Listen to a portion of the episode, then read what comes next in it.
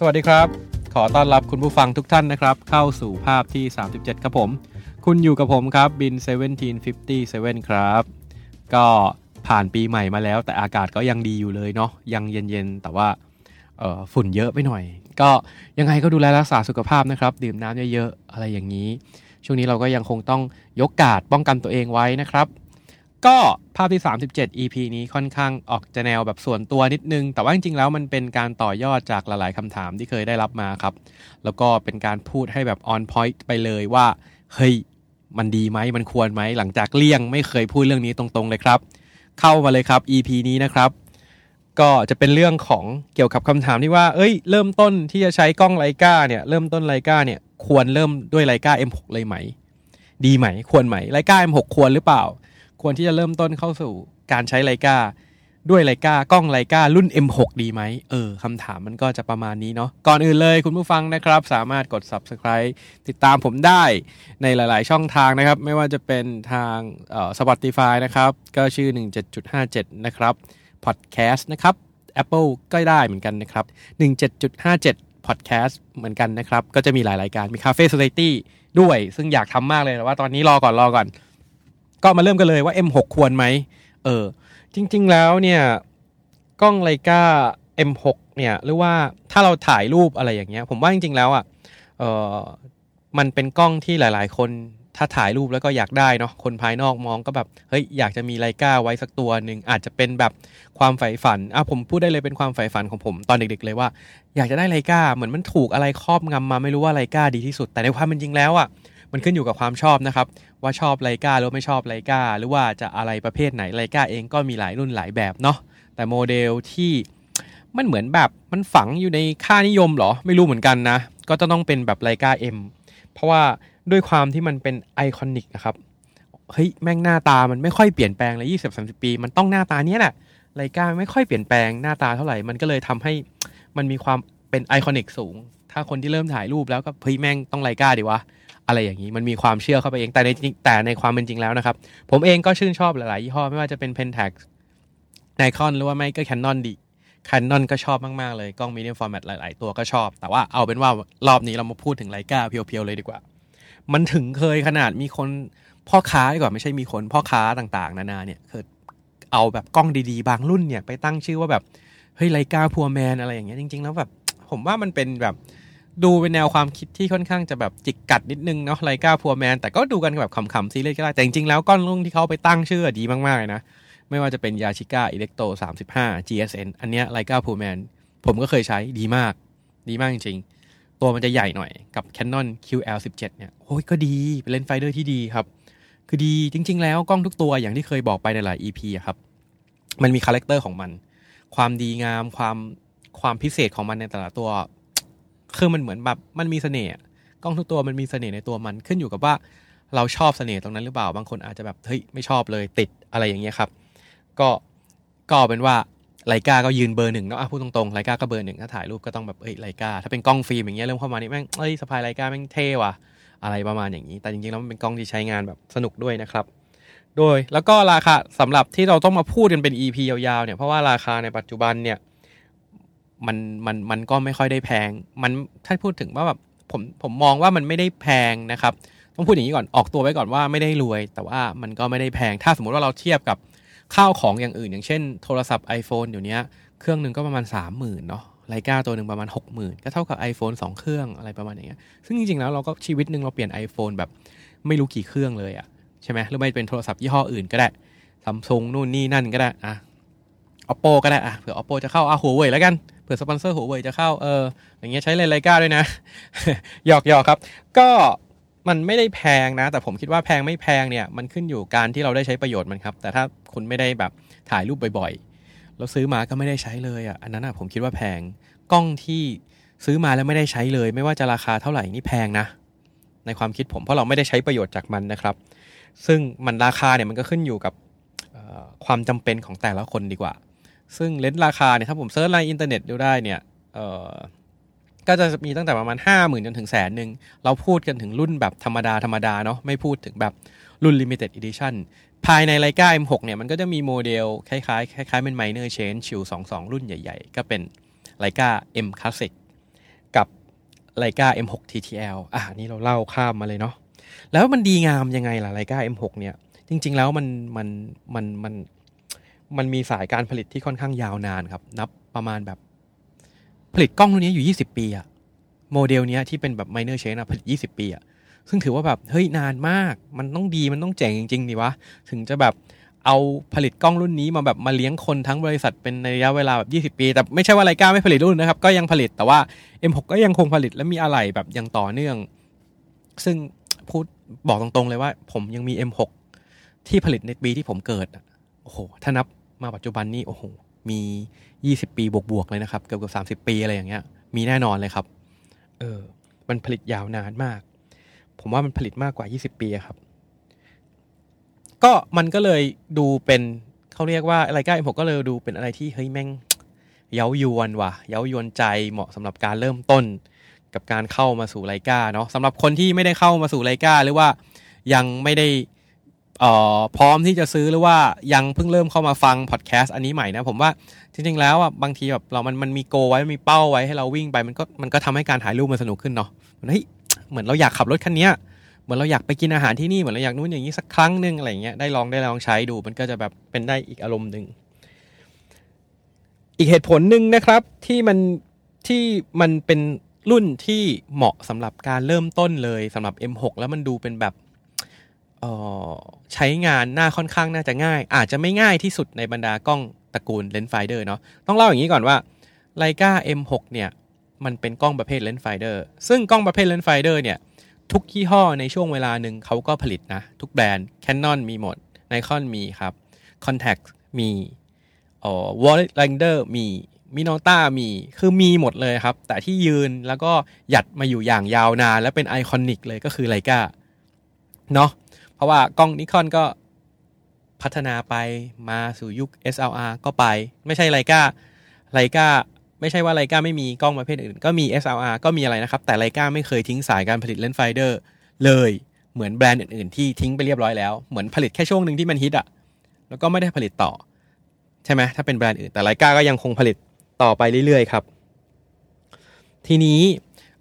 แล้วด้วยการที่มันผลิตมา 20 ปี น่าจะพูดได้ว่ามันเป็นโมเดลที่มีการผลิตเยอะที่สุดอะไหล่มือสองอะไรมันก็มีเนาะแล้วมันก็คงทนมันก็แบบใช้งานได้ดีเนี่ย ที่สำคัญเลยที่มันเป็นรุ่นที่เหมาะสำหรับคนที่เริ่มต้นเข้าสู่ไลกาเหมือนผมปีนี้ผมตั้งใจว่าผมจะใช้ไลกา M6 Classic ธรรมดาทั้งปีในการทำผลงานเลย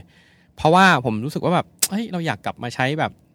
ตัวที่มันแบบคลาสสิกแบบธรรมดาธรรมดาเลยอะเพราะว่าเมื่อก่อนอาจจะเคยใช้กล้อง limited edition อะไรอย่างนี้เนาะมันเป็นแบบความชอบ ส่วนตัวเลยพูดตรงๆเลยว่าแค่สีเปลี่ยนเนี่ยราคาต่างกันสองสเท่า มันก็เหมือนกับสินค้าแบบประเภทอื่นอะ material เปลี่ยนมันก็ต่างกันแบบสองสามเท่าแบบปุ่มนิดๆหน่อยๆเพิ่มมานิดหน่อยก็คือแบบราคาต่างกันเยอะเลยทั้งที่จริงๆแล้วอะแปดสิบเปอร์เซ็นต์เก้าสิบเปอร์เซ็นต์ะเหมือนกันหมดเลยนะ รุ่นพิเศษกับรุ่นธรรมดา เออ การใช้งานหรือว่าคุณภาพของมันดีกว่า คุณภาพในการให้ภาพของมันค่อนข้างจะใกล้เคียงกันหมดเลยอะถ้าพูดถึงกล้องนะ แล้ว M6 เนี่ยเป็นรุ่นที่มีวัดแสงที่สมบูรณ์ที่สุดรุ่นหนึ่งของไลกาแล้วที่ผลิตออกมา 20 ปี เพราะว่าก่อนหน้านี้ครับไลกาถ้าพูดถึง M6 อย่างเงี้ยแปลว่ามันต้องมี M1 M2 M3 M4 M5 M6 M7 สิครับ M8 M9 M10 ใช่ไหมมีมีมีมีมีครบเลย แต่ว่ามันเป็นเริ่มรุ่นที่เริ่มใช้งานง่าย และมีวัดแสงแบบที่ที่ที่เชื่อถือได้เนี่ยก็ต้องเป็น M6 แล้ว จริงๆมันมีมาตั้งแต่ M5 แล้วครับแต่ M5 จะเป็นกล้องตัวหนึ่งของไลกาที่ผมว่าเท่เหมือนกัน แต่ว่า ระบบวัดแสงไม่ค่อยดีเท่าไหร่เซลล์วัดแสงไม่ดีเท่าไร Leica M6 รุ่นปัจจุบันที่ผลิตมายาวนานเนาะส่วน Leica M1 M2 M3 M4 เนี่ยจริง ๆ แล้วผลิตเริ่ม Leica จะเริ่มผลิตจาก Leica 3 ก่อน นู่นนี่นั่น มันมีหลายรุ่น rangefinder ที่เข้ามาแต่เป็นตระกูล M เนี่ย M3 M2 M1 M4 แล้วก็มา M5 M6 แล้วก็มาผลิต M7 แล้วก็ M8 จะเป็นดิจิตอลแล้ว แล้วก็มาผลิต MA เอ้ย MP ก่อน MP จริงๆแล้วมีหลายรุ่นผลิตมานานแล้วเหมือนกันครับ แต่ว่า MP เป็นกล้องอีกหนึ่งรุ่นที่ทุกวันนี้ก็ยังผลิตอยู่ MP ย่อมาจากเอ่อ Mechanic Perfection นะครับ ก็คือแบบเฮ้ยแม่งรุ่นตัว top ที่สุดถามว่าเหมือนกับ M6 ตรงไหนก็ระบบคล้ายๆกัน แต่ว่าวัสดุเปลี่ยนไปเฟืองเปลี่ยนไปเป็นโลหะทองเหลืองหมดเลย ช่องมองภาพ viewfinder ดีกว่าได้เทคโนโลยีของรุ่นปัจจุบันใส่เข้าไปที่มันดีมากกว่า M6 ส่วน M7 เนี่ยเป็นกล้องที่ใช้งานง่ายที่สุดในบรรดา rangefinder เพราะว่ามีโหมด A โหมด A คือโหมด auto ครับหมายความว่าคุณไม่ต้องปรับอะไรที่กล้องแค่คุณกดปุ่มมันก็วัดแสงให้อะไรเรียบร้อย คุณแค่ปรับรูรับแสงที่เลนส์เออแต่ถ้าสมมุติว่าคุณใช้ M6 เนี่ยคุณต้องปรับ speed shutter ด้านบนด้วยเพื่อให้ค่าแสงที่มันได้พอดี แล้วก็ปรับ f ที่เลนส์ขึ้นอยู่ว่าจะปรับตรงไหนเนาะทีเนี้ยที่ผมไม่แนะนำ M1 M2 M3 M4 M5 เนี่ยเพราะว่า มันไม่มีวัดแสง มันก็จะยากไปหน่อยสำหรับมือใหม่ที่จะเริ่มเข้ามาถ่ายภาพนะครับ แล้วก็เหมือนกล้องไม่มีวัดแสงมันเหมือนแบบ พูดยังไงเหมือนเราทำอาหารแล้วไม่ได้ชิมอะ่ะไม่ใช่ว่าเครื่องวัดแสงภายนอกไม่ดีนะครับ มันดีกว่าในกล้องด้วย แต่ว่าบางทีผมว่ามันใช้งานยากเกินไปสำหรับมือใหม่เนาะเอาเรามองในช่องมองภาพนี่แหละ บางทีสมาธิเราก็ควรจะอยู่กับสายตาที่เราจดจ้องเข้าไปอยู่ในวิวไฟเดอร์แล้วเราสามารถเห็นรูรับแสงได้ว่ามันแบบเท่าไหร่อะไรยังไงตรงนั้นอะ่ะ ผมว่าอันนั้นมันสำคัญกว่า มันก็เลยการใช้งานพูดได้ง่าย ๆ ว่า M6 เนี่ยวัดแสงผ่านเลนแล้วมัน practical มากกว่า การใช้วัดแสงภายนอกที่เราต้องมานั่งดูมานั่งปรับอ้าวว่าเราจะถ่ายปุ๊บหายไปแล้วโมเมนต์ไม่มีแล้วอะไรประมาณนี้ มันก็เลยดูที่เป็นกล้องดูเป็นกล้องรุ่นที่น่าจะใช้ที่สุดแล้ว ด้วยความที่มันมีอยู่มีโมเดลเยอะอยู่ในตลาดเนี่ยฮะมันก็เลยยิ่งน่าใช้เข้าไปใหญ่ครับผม ทีนี้ก็เล่าเรื่อง M6 มาสักพักหนึ่งแล้วเนาะทีนี้ M6 เหมาะกับใครล่ะ เราควรจะเริ่มต้นกับ M6 ดีไหม ถ้าในบรรดาตระกูล M ก็อย่างที่พูดแล้วครับ ก็น่าจะเหมาะที่สุดแหละในการที่เข้ามา เพราะว่าเมื่อก่อนเมื่อก่อนย้อนไปสักสี่ห้าปีที่แล้วสองสามปีที่แล้วแล้วกัน ถ้าตอนที่ราคา M7 ถูกกว่า M6 อะทั้งที่จริงๆแล้วราคามันก็ควรจะไล่ไปเนาะเออ M6 ก็น่าจะถูกกว่า M7 ใช่ไหม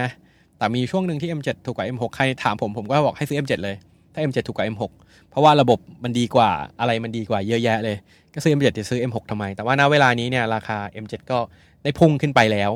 เกือบเกือบก็8 9หมื่นแสนหนึ่งอะไรอย่างเงี้ยครับ ก็มีไปหมดแล้วแต่ว่า เราจะซื้อหากันราคาเท่าไหร่ ก็ต้องบอกอย่างนี้ก่อนนะครับ เดี๋ยวพ่อค้าที่ฟังอยู่หรือว่าคนที่เพื่อนๆที่ขายกล้องหรือว่าอะไรก็ตามที่รู้จักผมแล้วทำธุรกิจอันนี้อยู่จริง ๆ แล้วอะหรือว่าคนผู้ฟังก็ได้ทั่วๆไปก็ได้ จริง ๆ แล้วเนื่องจากมันเป็นของมือสองเนี่ย M6 ก็ไม่มีผลิตแล้ว M7 ไม่มีผลิตแล้ว แต่ MP ยังมีผลิตอยู่ ราคาของมือสองเนี่ยมันขึ้นอยู่กับ demand กับ supply อยู่แล้วครับ ถ้ามีคนต้องการมากราคามันก็จะสูงมาก ไปเป็นเรื่องตามปกติ เพราะฉะนั้นนะครับ ถ้าคุณอยากทราบราคากลางอย่างเงี้ย เออผมไม่สามารถบอกได้นะ ชี้มันชัดว่ามันควรจะประมาณนี้มันควรจะประมาณนั้น แต่ผมแนะนำเทคนิคให้คุณใช้เวลาประมาณไม่เกิน2อสชั่วโมงอะ่ะ search ใน Google แบบสักหกหกเดือนล่าสุด 1 ปีล่าสุดว่าเขาขายกันราคาเท่าไหร่เลนเท่านี้เลนเท่านี้เลนเท่านี้เลนเท่านี้อะมันก็อยู่จะราคาประมาณสักหกหมื่นถึงเก้าหมื่นถึงแสนหนึ่งแปด ถ้านับตัวธรรมดาเนาะหกเจ็ดหมื่นแปดหมื่นอย่างเงี้ยมันก็วิ่งอยู่ประมาณนี้ขึ้นอยู่กับสภาพและความหายากและความเต็มใจที่จะซื้อและจะขายของแต่ละคนด้วยครับ อันนี้สำคัญสุด แต่ที่สำคัญผมรู้สึกว่า อยากให้ซื้อกับคนที่เราไว้ใจที่เราจะสามารถให้คำปรึกษากับเราได้ แล้วก็รื้อซื้อกับร้านที่สามารถการันตีได้ ถ้ากล้องมีปัญหาอันนี้คือสำคัญที่สุดเลย เพราะว่า เเราจ่ายเงินไปแล้ว เราก็อยากได้ใช้กล้องเนาะไม่มีใครจ่ายเงินไปแล้ว แล้วก็ไม่นั่งอยากซ่อมกล้องได้กล้องที่สภาพไม่สมบูรณ์ ผม เคยเป็นอย่างนั้นมาก่อนแล้วผมก็ค่อนข้างจะรู้สึกแบบเสียความรู้สึกอะแล้วก็ไม่อยากให้เหตุการณ์นั้นมันเกิดขึ้นกับใครเลย เออ ก็ประมาณนี้แล้วกันเนาะก็ M6 ก็เลยดูเป็นตัวเลือกที่เหมาะ ทีนี้ M6 เหมาะกับใครเนี่ย ตอนนี้สำคัญแล้วครับสำหรับใครที่ฟังมาถึงตอนนี้แล้วนะครับ ว่า M6 เหมาะจะลุยไหม ผมแยกเป็นคน 2 ประเภทแล้วกันอะถ้าถ้ากำลังศึกษาอยู่ หรือว่ายังไม่ได้ตกลงปรงใจว่าจะซื้อหรือไม่ซื้อเนี่ย ล่าสุดเมื่อปลายปีที่แล้วฟังดีๆนะครับ ปลายปีที่แล้วมันมีข่าวออกมาว่าไลกาเนี่ยกำลังจะออกกล้องฟิล์มตัวใหม่มาเฮ้ยอันนี้น่าตื่นเต้นมาก ซึ่งจะใส่เทคโนโลยีใหม่ ๆ เข้าไป ให้ช่องมองภาพเนี่ยมันใสเท่ากับช่องมองภาพจากกล้องดิจิตอลต้องบอกก่อนว่าช่องมองภาพของไลกา M6 เนี่ยถ้าเทียบกับ กล้องรุ่นปัจจุบันเนี่ยมันช่องมองภาพเนี่ยมันสู้ไม่ได้เลยอะกล้องรุ่นปัจจุบันค่อนข้างจะดีกว่าเยอะ เพราะแน่นอนอีกเทคโนโลยีแบบ 20 ปีที่แล้วกับเทคโนโลยีปัจจุบันของไลกา MP ตัวล่าสุดเนี่ยยังไงช่องมองภาพของไลกา MP ก็ดูใสกว่าและดูน่าใช้กว่า เพราะฉะนั้นน่ะถ้าคุณรอได้ผมว่าไลกากำลังจะออกกล้องฟิล์มตัวใหม่มาเป็นรูเมอร์ออกมาว่าจะราคาถูกกว่าไลกา MP แล้วก็อยู่ระหว่างไลกา MA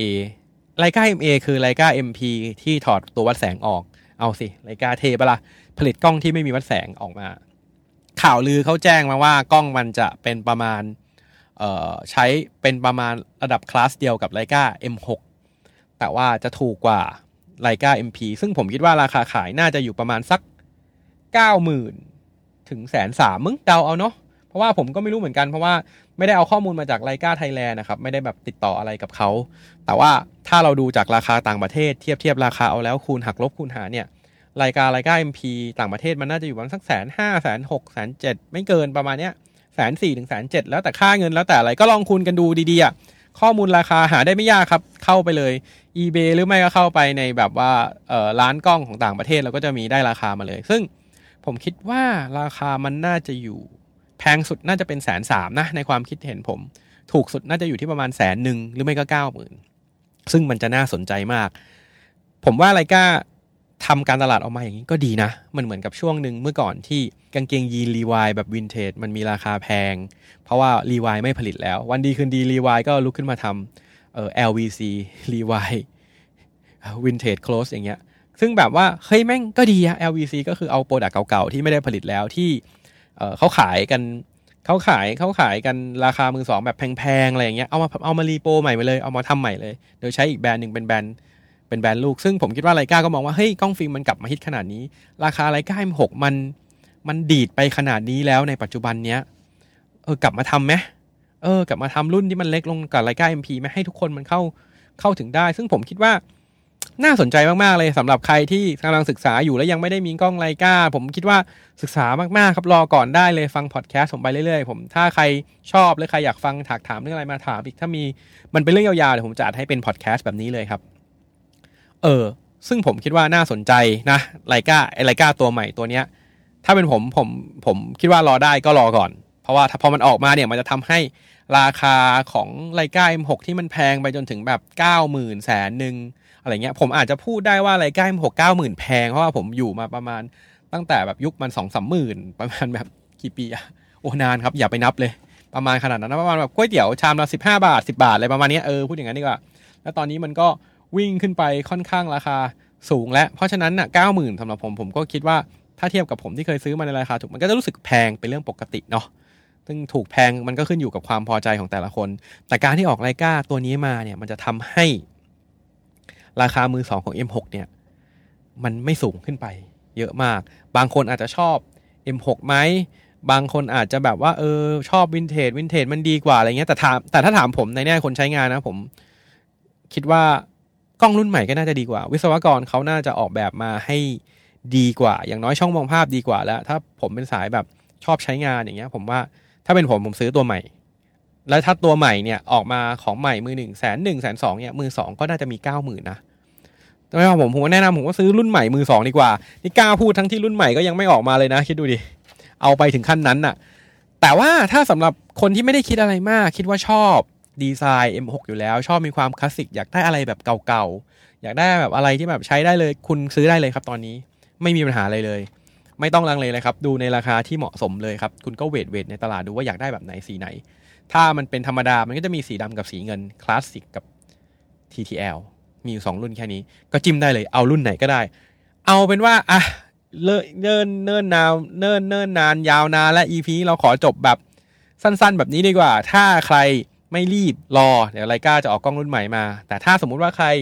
รู้สึกว่าเอ้ยอยากใช้แล้วซื้อเลยแล้วรู้สึกว่าไม่ได้ซีเรียสชอบเป็นพิเศษโมเดลรุ่นนี้ก็ซื้อ M6 เลยครับ ไม่มีปัญหาอะไรเลย แต่แนะนำว่าให้ซื้อกับร้านที่เราชอบเอ้ยไม่ใช่สิให้ซื้อกับร้านที่เขารับผิดชอบเราได้ เออ ส่วนจริง ๆ แล้วเนี่ยกล้องรุ่นอื่นก็ดีนะ ผมติดใจเป็นแท็ก MX LX เลยตอนนี้ใช้บ่อยมาก โอ้ยหลายตัวเลยที่ผมใช้ ก็เป็นว่าดูแลรักษาสุขภาพครับ แล้วพบกันใหม่ EP หน้าครับ สวัสดีครับ